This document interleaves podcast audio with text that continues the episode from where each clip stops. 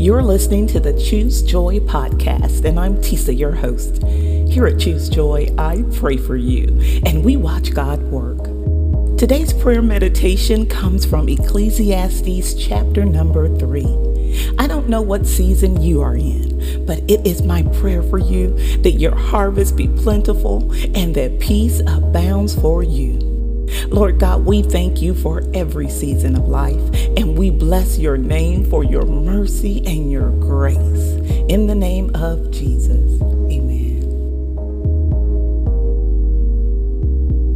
To everything there is a season, a time for every purpose under heaven, a time to be born and a time to die, a time to plant and a time to pluck what is planted a time to kill and a time to heal, a time to break down and a time to build up, a time to weep and a time to laugh, a time to mourn and a time to dance, a time to cast away stones and a time to gather stones, a time to embrace and a time to refrain from embracing a time to gain and a time to lose, a time to keep and a time to throw away, a time to tear and a time to sew, a time to keep silence and a time to speak, a time to love and a time to hate,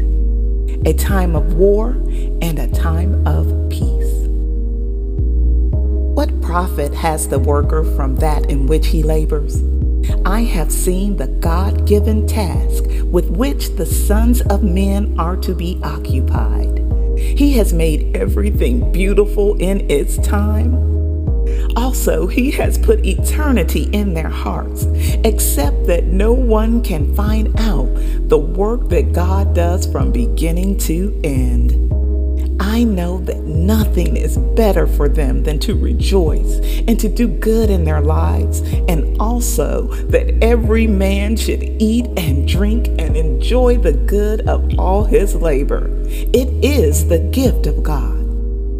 I know that whatever God does, it shall be forever. Nothing can be added to it and nothing taken from it. God does it that men should fear before him.